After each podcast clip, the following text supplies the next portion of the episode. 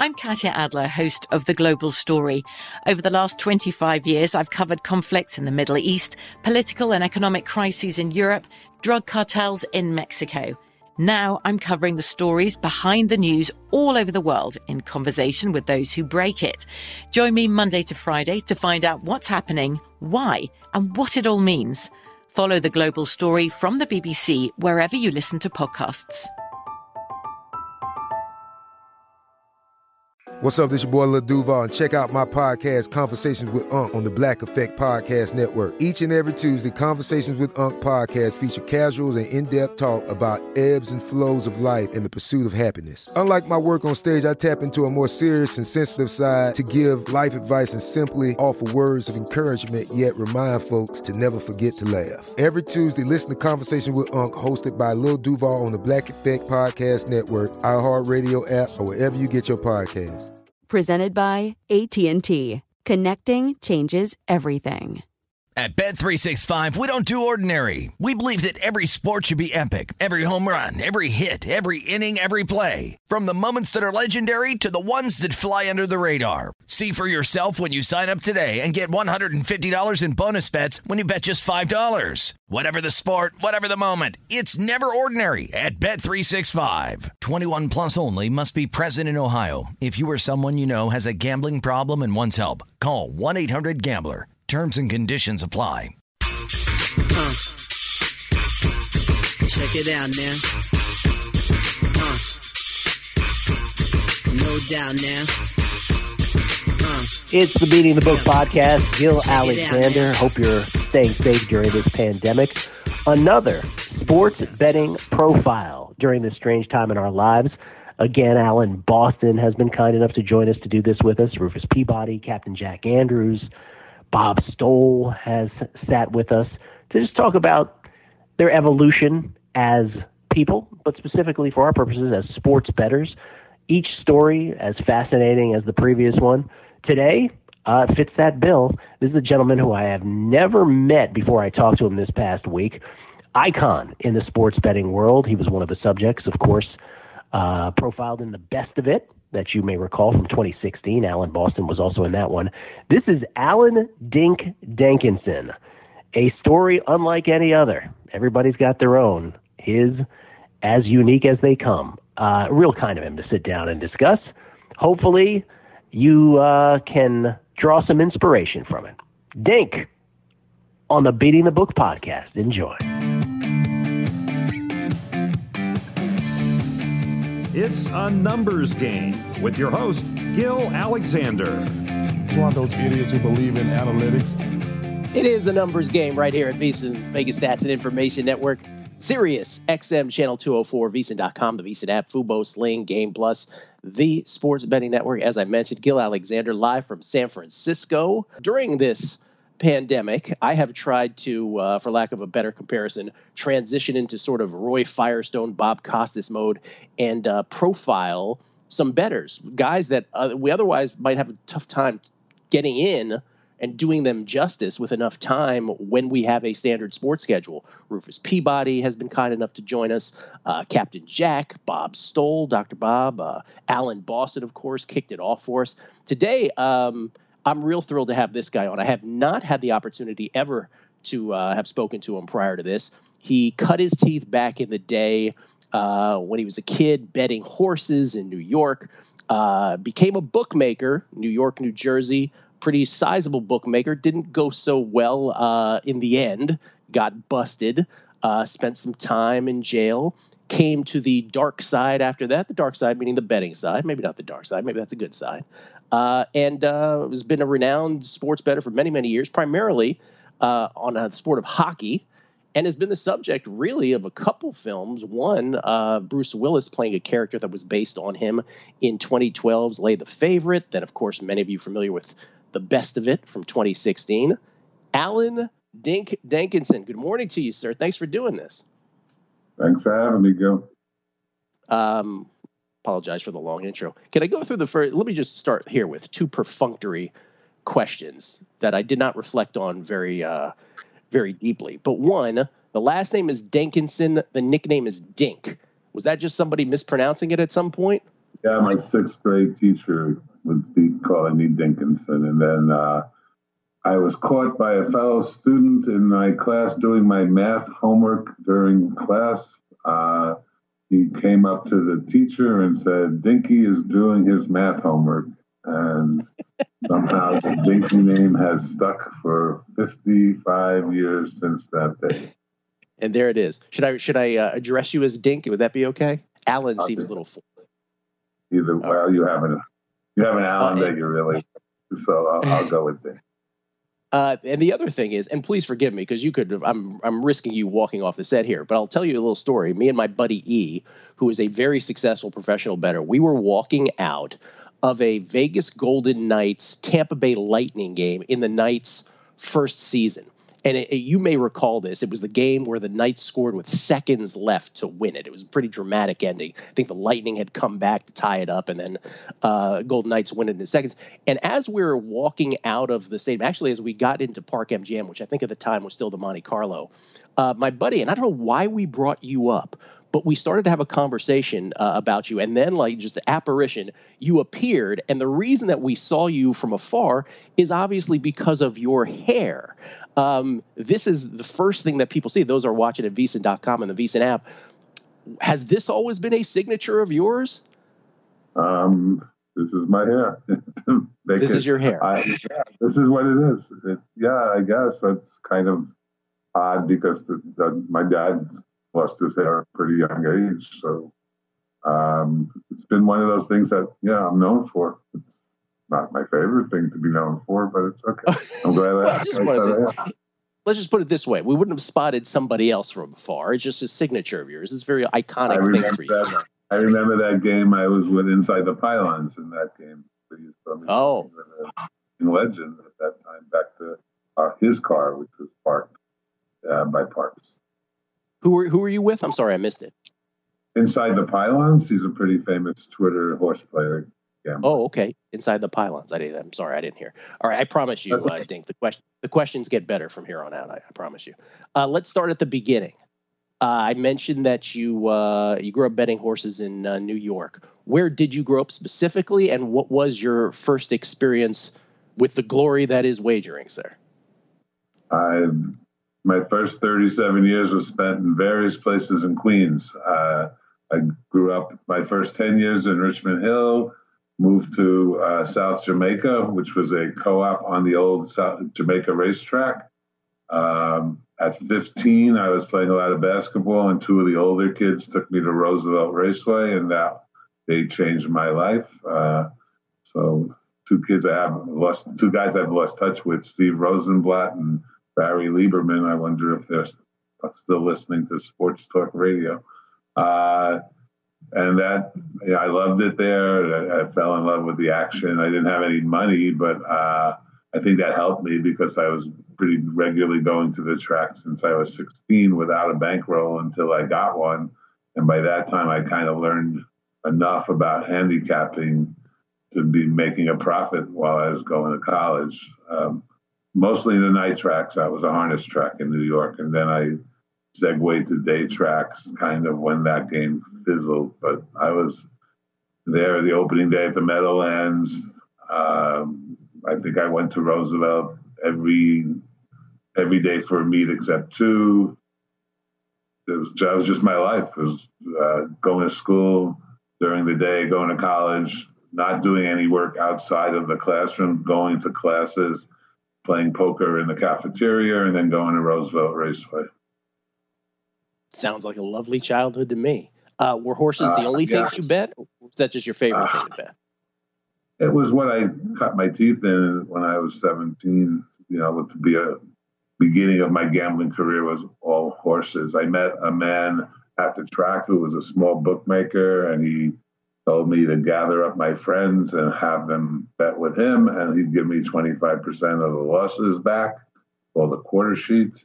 Um, after two years of doing okay, I realized maybe I should do this myself and get one hundred percent of the losses. so yeah, I was so. Booking, I was booking for a little while while I still lived with my parents in uh, Forest Hills.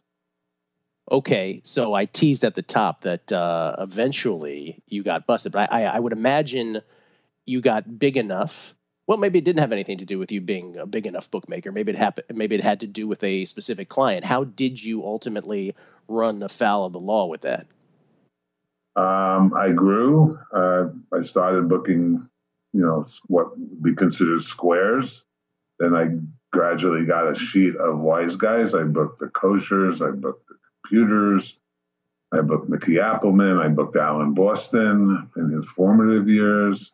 Um, and that turned me into a broke bookmaker because I wasn't able to handle wise guys for a while. I had to borrow some money, regrouped, learned how to be a good bookmaker, grew. My strategy was never turn down a customer who paid. You know, it, it was hard for a while because I had like eight wise guys and, and I never got buybacks in those games at that time. And I have to think about what year that was now, about nineteen seventy-seven. Those games started winning extremely regularly. Uh, so that put me in a hole. I got out of the hole. I turned my business around. I ended up having, you know, one hundred fifty customers who bet regularly. Um, there was always two-way action. I, I opened at four o'clock Eastern, and my first two customers were Mickey Appleman, Mickey Appleman and Alan Boston, and they would fire the whole college basketball board a lot of times against each other at the same number. I, I, I innovated. I didn't want to book that high. I wasn't the biggest bookmaker in the world, but I took college, I took N B A N B A totals, which weren't very popular back then. Um, and there was a lot of two-way business from middlers versus sharps, and that helped me as well get a bankroll. Um, I would, if I, an agent would give me a customer, and I got one from Detroit. No idea who he was. Only talked to him one or two times as a person. He was just a name and a and a bettor who kind of was, I guess I could see that he was betting the sharp sides late. So I guess he was laying off his business, which I never cared to discuss. You know, I was just he was just a customer, and he was betting the right sides very late. So he really didn't have an advantage betting bad numbers. Uh, It turned out he was involved with Isaiah Thomas and running a dice game, and the F B I was aware of him, and they tapped his phones, and I was one of his bookmakers, and they assumed I worked for him as opposed to have, just have a customer-bookmaker relationship with him. Got arrested, took four years for the case to get prosecuted. I hired a very good sentencing lawyer, Alan Ellis, and he probably saved me from going to real jail that I got into a work release jail. So I worked at a friend's deli for three hundred days straight, uh, worked every day. So I was never really in jail during the daytime. It was kind of sleepover jail. Oh, wow. And so oh, it wow. wasn't that bad. You know, I drove my car to jail, and I drove my car to work, and then I drove my car back to jail. I took uh, an extra hour or two to go to a G A meeting with uh, that happened at Chet Forty, Chet Forty, the uh, Monday Night Football director, was at that meeting too. Um, we were friends, but he passed away in a, a year or two after I got released from jail, or from the halfway house or the work release program. Um, you know, the, the, that got me a felony, and then I decided I can't do this anymore because the second felony might mean some serious jail time. So I had thought I learned enough from the people who bet with me to be a successful bettor. And just like my bookmaking career, I learned the hard way that that's not that easy. Uh, And I had to regroup there too. I, I had a decent amount, a decent bankroll, which got cut into because I bet too high for my talents. Um, but then again, I learned to take that into consideration. Work harder. Still was always a good hockey handicapper, but I was trying a little too hard to win at baseball. Um, regrouped, built up my bankroll again, and uh, now I, I've been doing that for. Uh, nineteen ninety-five, I moved to Vegas, so five, twenty-five years on the other side. So about fifteen years bookmaking, twenty-five years betting, maybe a little more on the betting side. I mean, isn't so, the biggest the biggest point of all that to me, the, the big takeaway, obviously, it's a it's a roller coaster ride for you. But you know, running running foul of the law aside, if we could just put that to the side and table that for a second, you could not have gotten, it would seem, a better education uh, to become a successful sports bettor than from your entire trajectory, right? Like to to to book sharps, to see, oh, this is how I'm getting beaten, uh, to book squares, and then to really realize that as a bettor, than the experience again as a bettor early on, as you said, to to have a lack of success early on, but like that, the bookmaking lessons must have helped you tremendously on the other side. Yeah, sure. It was very easy to see what not to do because I had a bunch of, you know, a ton of squares, and the squares tended to lose regularly. The wise guys always beat the closing line, so most of my I think most of my time is now beating the closing line as opposed to picking winners. And was that uh, the losing. single? Was that the single biggest lesson, Dink? Was it was it beating the closing line? I mean, if if if I, someone I, I is landing so. on this, yeah, if someone's landing on this show for the first time, let's say they're a, a novice bettor, what would be another bit of macro advice you would give them as like the single that, biggest? There is so much more to learn than what you think you know. That, that you have to, you know, it's great if you can follow somebody or know somebody who's sharp and see how much work they do, because I don't know any successful gamblers. And it's harder now because you have to program and get up, have bots and, you know, really have some kind of a model, whether it's an intern, whether it's a, a model that you can push into a computer or a model you can write down on paper. I'm still a paper and pen guy.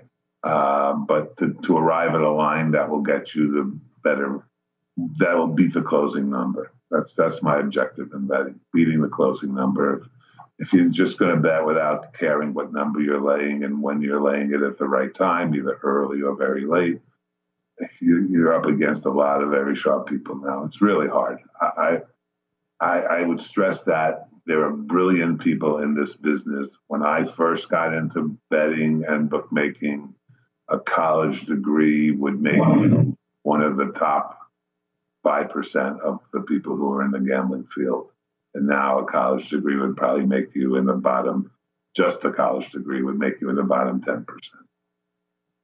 Jeez. Well, uh, we got to take a break here. When we come back, uh, I want to dive into some of, of what you just touched on, which is how do you view young, really educated bettors today who are doing things with algorithms? Do you view them um, with any disdain, or do you view them with admiration and wish that uh, you had had a similar background? I think you touched on that a little. Also, um, with legalization now, are some of your worst fears coming true? Do you still think that sports betting ultimately for you is a profitable thing? Uh, we'll get back to that. Alan Dink Dankinson, Uh, kind enough to join us right here on A Numbers Game at VEASAN, the Sports Betting Network. James Salinas, Michael Lombardi as well. Come on back. Come back to A Numbers Game with Gil Alexander. Back on A Numbers Game, just like the man said, Gil Alexander live in San Francisco. Alan Dink Dankinson, kind enough to join us uh, for the hour this morning. Um, and I mentioned all the things that uh, Alan has done betting-wise. I didn't mention uh, a couple years ago, World Series of Poker, Super Senior event, cashed in that. I think a top ten finish. Um, lots of stuff here that, uh, you know, just a, a laundry list of things. Uh, we were joking on Twitter. You were joking last night. Uh, if we talk wrestling, you'd stay here for two hours. Are you still obsessed with wrestling, Alan?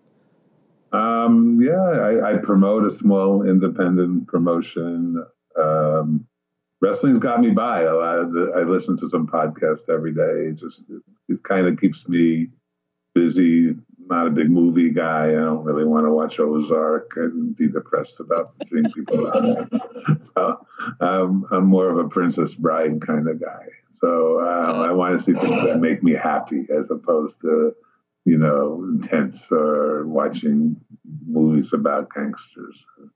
You know, I understand. I, I'm trying to find happy things that will distract me. And wrestling is a nice little fantasy world that's created uh, to, to like, get you through the hard times of the real world. And this is the real hard times. I, you know, I'm sixty-six. This is the worst thing I've ever seen in my life. Yeah, I mean, look, you, yeah, I say it. I never thought it happened in my lifetime. I'm sure at sixty-six, you you feel the same way. As a as someone who is sixty-six years old, Dink, uh, and you look at some of these young guys who are super educated and super smart. I brought up Rufus earlier on the show. Rufus Peabody is always the first person that uh, leaps to mind for me as someone who does this. Um, you know, just absolutely cerebrally. In fact, Rufus will be the first person to tell you as soon as his emotion gets involved, that's when he gets nervous or his thoughts. Um, do you look at guys like that just to hold him up as one of, of many who do that? Not, not, not a huge universe, but uh, more than just him, obviously. Do you look at them and, and have an almost uh, admir- is it admiration? Is it jealousy? Like equal parts that? What, what is it for you? It's ninety percent admiration. Um, I think it's a little jealousy in the fact that I can't be like them. I, I can't do what they do. I can't code. I don't know what R is. I barely can use Excel. Uh, I, I'm doing things, you know, the primitive way. I'm, I've become the dinosaur of the business, but I'm friendly with all of those people. Um, Rufus, I know I wouldn't consider him a friend, but I definitely respect him. I think he respects me. Um, I'm friendly with Joey Tunes. I'm friendly with Spanky. I don't want to miss people. I'm friends with Rob Pizzola. A lot of people who do a lot of coding and great work. And, um, you know, I, you know, they respect me because I paved the way for them, I guess. And, uh, they know I respect them. I, I don't consider I don't consider them enemies. They make me do work a little bit differently to get the good numbers. I have to bet before them because I have to bet when the market doesn't have that much vol- that much volatility. I have to bet when Pinnacle and Chris open right away because they don't want to touch those lines because they don't get down enough. That really helps me. Uh, but I so, admire them so, so much. I know them. I know their families, a lot of them. They're just really good people, the ones that I do know. And I consider a lot of them friends, and I certainly respect what they do. We only have ninety seconds here before the next break, Dink, but uh, given what you just said, that hurdle and perhaps others, sports betting then to to turn a profit is that much more difficult now than I than I guess it was ten years ago, fifteen years, twenty years. Not I guess, I know. Does it is it to the extent that it almost deflates you sometimes, or do you still think that you can turn a profit here consistently? I think I can turn a profit here consistently, but I used to be sure I can turn a profit here consistently. Uh, mm-hmm. I have to, I have to keep up on my game, find little things. Um, you know, I've been fortunate. I cashed in the N H C this year. That was a little bonus, the horse handicapping contest. Um, you know, I'm a, kind of a jack of all trades, master of none, but trying to beat the closing line is, is what I can do by work and by calling around and by shopping well and having little outs and, and you know, having people help me a little, get down on good numbers. I, I that's the that's my test, meeting the closing line. You know, it's not perfect. I know that's what a lot of gamblers think is the, the end all to end all, and I think it's almost the end all to end all. But there's a time also to, to know enough about sports to buy back at the right time as well. Um, I, I always learn. Um, I like to learn, so I like to talk to these kids who do well, and a lot of them have been I, nice enough to share. I, I love the attitude. Um, others aren't as gracious, I'll be honest with you. Uh, we'll come back. We'll find out just exactly what your betting pie is these days, what you still love to bet, what you love to bet recreationally, what's for profit. We'll come back. Alan Dink Dankinson on A Numbers Game at VEASAN, the Sports Betting Network. Welcome back to A Numbers Game with Gil Alexander. It is Gil Alexander, live in San Francisco. Dink, Alan Dankinson in uh, Las Vegas. Uh, appreciate it, Dink, and I appreciate you hanging out with us. So what are you betting these days? So in other words, hockey became the sport that you were best known for. I assume when hockey resumes that you will all be all about hockey. But you mentioned you uh, are involved in some, you know, you're still playing horses. That's what you cut your teeth on, to use your words. Um, there's poker. Like, what are you doing for profit these days? What are you doing recreationally? Um, almost doing only recreational stuff. I consider this my first vacation in forty years. Uh, but I do look at things. I got involved with the U F C card. That didn't work out so well. Um, so that was the only thing I've done in the last two months that I consider real gambling. I do uh, keep busy by looking at horses, but my handle's like three hundred dollars a day and maybe even less than that sometimes. I'm just I don't want to handicap Fonner and um, Will Rogers. And um, I always thought as tracks closed, I didn't trust Gulfstream and Tampa Bay to stay open that long. Uh, I've held my own with it for the last two months, but really haven't even tried to make a serious profit because I didn't want to come into this and go, oh, there's only a few things to bet, so I'll bet them. I didn't want to study Korean baseball. Uh, I'm just waiting for sports to come back. And hopefully yeah. there's some good yeah. news about baseball. I, I, I do that. Um, it's going to be hard. It's going to be hard to get through this without, you know, problems. And I think the problems can cause them to close down after they open. So I'm taking a very pessimistic view until we get this thing cleared with a vaccine. And it might be a year, it might even be more. But, um, you know, I'll keep going with trying to be more social, actually, and see. Oh, I think we do. We lose Dink. There for a second, guys. Hey there. We'll try to we'll try to get Dink back. Yeah, we got you back. Yeah, no, I meant upon resumption, obviously. With but you know, you, you bring that up about your, your pessimism with this working out. I have sort of, you know, I haven't really joked. That's not the right word. But whenever I express skepticism, Dink, on that as well, because I'm on your page, like I'll believe it when I see the plan that makes sense. First of all, by the way, with, with baseball, the first thing that should exist is there's a no spitting rule. How are we even going to get past that hurdle, right? Like it's it's so basic with even something like that. So I'm I'm with you on that, but people get all crazy when you even express skepticism. Uh, but when it does come back, you're a, you're primarily what I'm getting, a hockey and baseball guy.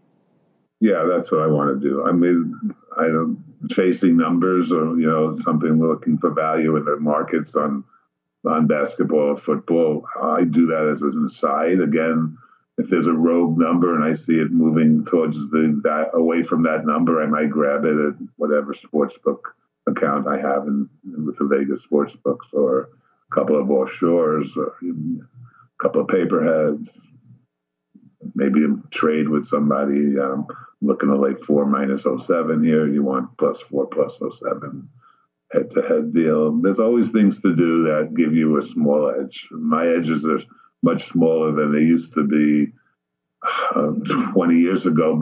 I mean, my biggest edge was before Don Best. Don Best kind of ruined the business because it gave you too much information instead of working hard to get a line and to see where lines were moving. All you had to do is have a machine that everybody else has. And if you didn't have that machine and that information, you were way behind the game. So uh, you know, I, I blame Don Best for, for making this business Uh, highly competitive with people who don't work that hard because they see the same numbers that I do. Yeah. Uh, Yet you're in, in the old. I, I was there when, when Caesar's Palace had seven and the uh, and Bally's had five at the same time, and yeah. I had runners yeah. in those places. You know, laying the five or taking the seven or both. Times some, have some changed. Of us, some of us hear stories like that, Nick, and we're just like, wow, that like that. What an interesting yeah. time that must have yes. been. Um, that was my biggest a, regret. I didn't take advantage of great opportunities. I just thought they'd be there forever. So, you know, just make a decent amount of money instead of optimizing my game. For lack of a better way of phrasing this uh, in a more delicate way, I guess, what what else sort of pisses you off about the industry? Like, in other words, Twitter's an interesting place, right? No one ever loses a bet there. Uh, with legalization has be, has come a proliferation of sports betting media, this network included. Um, what what bothers you about, you know, this latest evolution? Is have your worst fears come true with that? No, in some um, ways. I think touts bother me the most, the people who have no opinions and act like they do. And um, I'm not quite as, you know, obsessive about it as some people, but uh, that people look at people like uh, you know, the Vegas Dave as, as a as a prominent gambler or something, and it's like, oh God, that guy's just trying to scam money. He's he's this generation's Stu Feiner. Uh, it's all smoke and mirrors, and, and that's not what gamblers should be looked at. So I think I'm grouped into that, that, you know, the, the, the people with the highest regard from the public are, are, are not deserving of the highest regard. It's people like you who know some of the people because they're your guests deserve to be respected. Um, and, and sometimes that respect goes to the people who are just trying to steal your money. I think that's my biggest problem with the industry is it's it's very capable to attract scammers and have the scammers be successful. Also, people who take shots and don't pay. The credit is a credit is a double-edged sword. It's good for people who get credit and bookmakers who pay and gamblers who pay, but it's really a problem when there are laydowns and Book, bookmakers open up and have no intention of paying. There was a bookmaker the day before the uh, draft who must have saw what his viability was, and every bet was one-sided, and he decided to close down and come back when a sport would come and not honor any bets that were pending.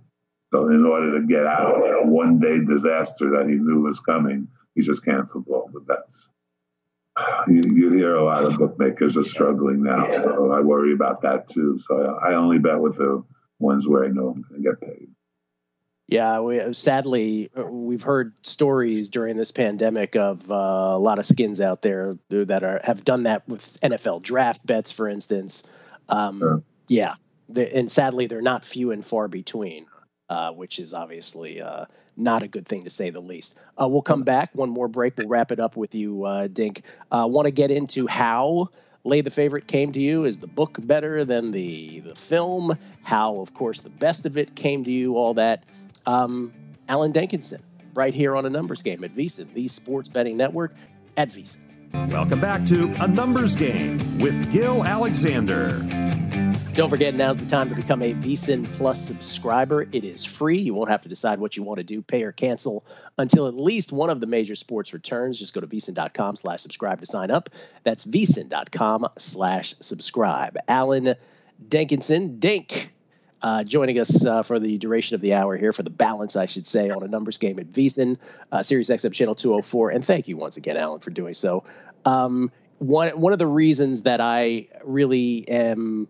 Uh, attracted to all the stuff that you put out on Twitter and just in meeting you here today is you're super honest, uh, you're transparent. You're not one of these people who's talking about, hey, I win just like I used to.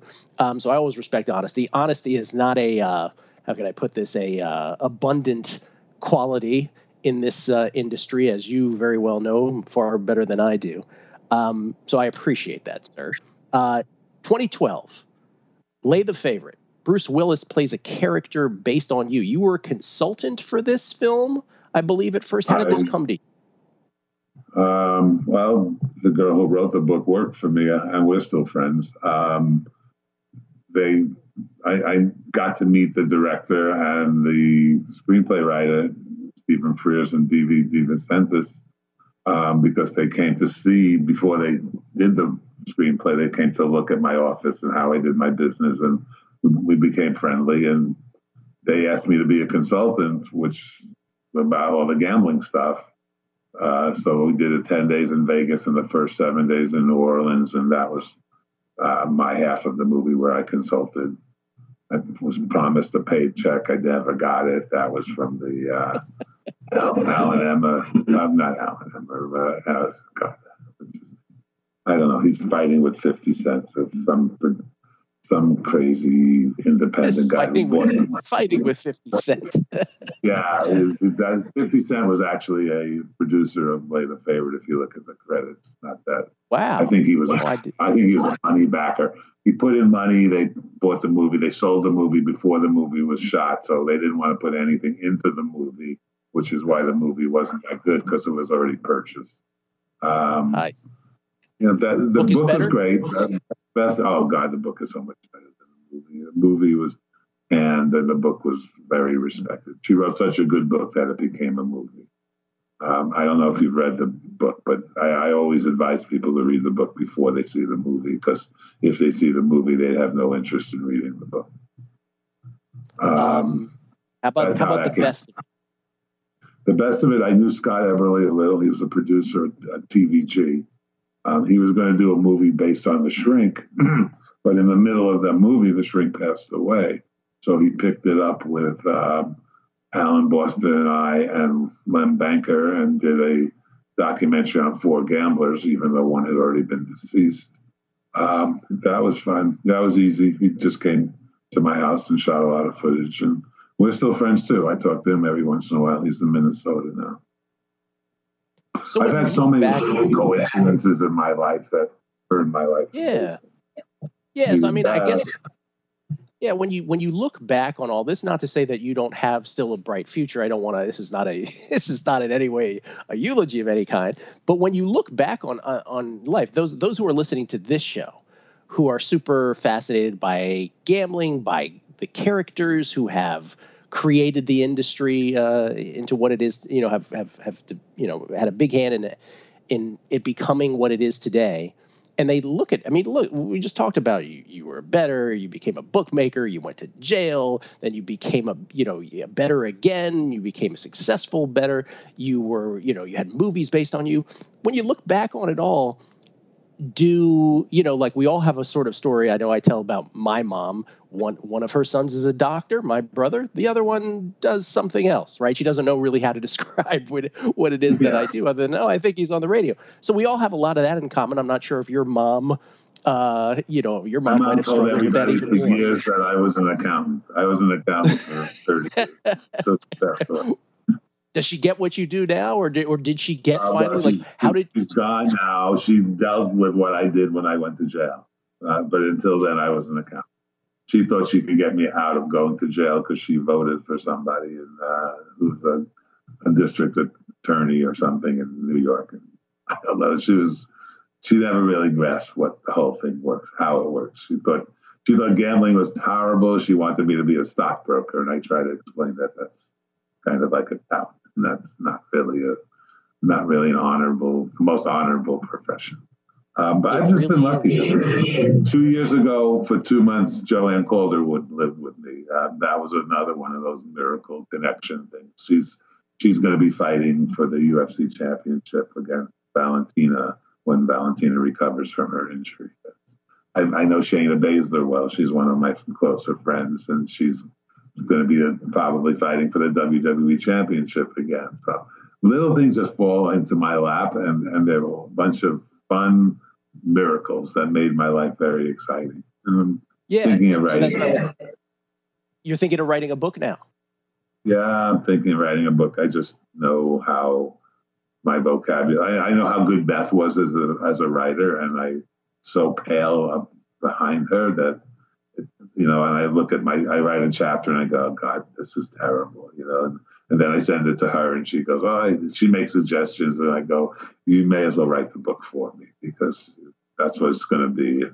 You know, she just corrects all my flaws and my lack of a good vocabulary and lack of setting a scene. And, you know, that's one of my strengths is I know my weaknesses. I think that's, uh, somebody once described that as my strength, that I know my limitations and I don't try to exceed them, which is very Listen, important in getting It's it's very important in gambling. It's very important in life, right? It's a universal truism. The, the yeah. recognizing what you don't know is really a function of intelligence. So I, I guess we, we sort of answered the question. I, maybe maybe we didn't. But I, what I was going to get to was, as you look back on all of it, would you have had it any other way? I'm sure you wouldn't have wanted to go to jail, but you said it was kind of an okay experience under the context of what going to jail means.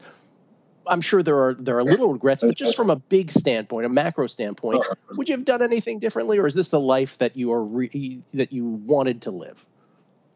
This is definitely the life I wanted to live. I hate that fact I'm this old and people are like going over my life like I won't have more life coming. But um, yeah, this is the life that I like, and um, you know, I wish it's been taken away from me by a pandemic. I'm also very, you know, I'm. involved with a band called The Joy Formidable. There, they've become friends, and they tour a lot, and now they can't tour. And that that was something I always wanted to look forward to. The next show, I would pick a show where a friend is living that I haven't seen for a while, and just fly out and go to that show. That was important to me. Uh, I thought I had like five good years left before I can't do things, like because of age limitations. Um, yeah, you know, I'm, you're I'm, still. I'm, yeah, I'm, I'm worried about that. They're taking away like twenty-five percent of my last good years with the pandemic. You know, I say that, Alan, I say that, Dink, about about like twenty-eight-year-olds and twenty-nine-year-olds or of that age. I've been saying that about that age group, which is, wow, that's like, that's prime years that they, you know, the, the, obviously they'll they'll have years to make up for it, but it really is time from their prime that you can't get back in some way. So it kind of right. sucks all the way around, right? Well, if we're going to change the world, the world's going to be a lot different when we get through this. Things that you yeah. can't do, things you won't do, things that won't be there. You know. Yeah, we shall see. Listen, I There's really appreciate we, you spending spending the time. I'm sorry, go ahead. Hoping we get the vaccine sooner than later, and like we can return to somewhat normal within a year. Absolutely, and then make the most of it now. I'll Make the most this, of preparing. Uh, like Captain Jack is preparing for the future. You know, Spanky is preparing more, more, you know, more uh, plans to attack more bookmakers in the future to get ready for when we come back to normal. Yeah, Captain I'm Jack was going to come on. I'm still hopeful that this will not cripple us much longer. I, I, I'm hoping six months things will get much better. I hope so, as too. We look, listen, as, as, yeah, because we're, we're listen. Those of us who uh, are uh, as concerned as any still understand and rec- you know, and still understand and recognize that at some point you got to dip your toe back into the economy. You can't do this forever. Uh, so I think if you can hold two thoughts, in, there's a balance. There's a balance. Yeah, better not be going tilted towards opening too soon. You know. I, there's a balance. I understand that there's a balance. Of, I have wealthy friends who don't leave a house because they don't need to leave the house. Uh, but I recognize that a lot of people do need to get back financially. So things are going to yeah. start closing. Yeah. We're going to lose a lot of businesses, and I feel terrible about that too. You know, I worry about the world. It's not just me. I worry about the world. Dink, I got sixty seconds. What's the charity you're involved with, real quick? SoCal Thoroughbred Rescue. They take horses from the racetrack and rehome them and give them a job to do. Um, it's it's a small, uh, it's a small, I, Old Friends is a very big one. It's a little Old Friends for horses that aren't all that successful. S C T B rescue dot org is the website. If you have a little extra money and you care about horse racing, um, it would be great if you donate. I will be back uh, when sports reopen, giving out picks for donations. It goes right to the charity. I don't take a penny out of that. Um, it's my giving back. Gamblers don't really take anything, but they don't give back either. So that's my way of giving back. I think a lot of gamblers are now giving back more, being the way the world is today. Alan Dankinson, everybody. Dink, uh, you can follow him on Twitter at, uh, I guess that's uh, Dink Incorporated. Isn't that what that is? At Dink Incorporated. Yes. D I N K I N C. The name uh, of my fake. Twitter. Yeah. Say again, I'm sorry? Name of my fake business when I was working with. the, the name of your fake, fake business back in the day. Yeah. Alan, thank you so much, sir. I appreciate it. My pleasure. It was fun, Gil. Thank you. Alan Dankinson, right here on the Numbers Game that weekend.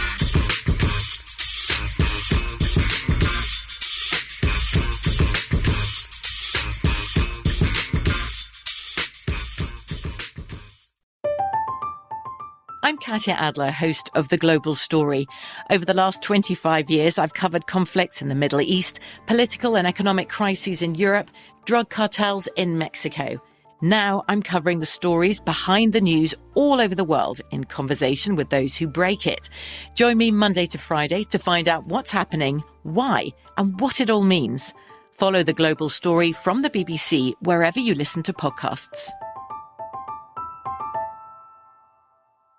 At Bet three sixty-five, we don't do ordinary. We believe that every sport should be epic. Every home run, every hit, every inning, every play. From the moments that are legendary to the ones that fly under the radar. Whether it's a walk-off grand slam or a base hit to center field. Whatever the sport, whatever the moment. It's never ordinary at Bet three sixty-five. twenty-one plus only. Must be present in Ohio. If you or someone you know has a gambling problem and wants help, call one eight hundred gambler.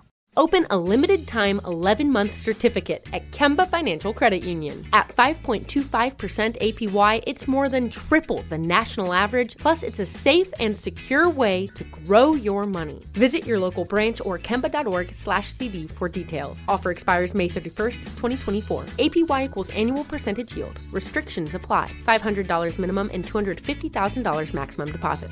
Advantage status required. Comparison based on bank rate average. Federally insured by N C U A.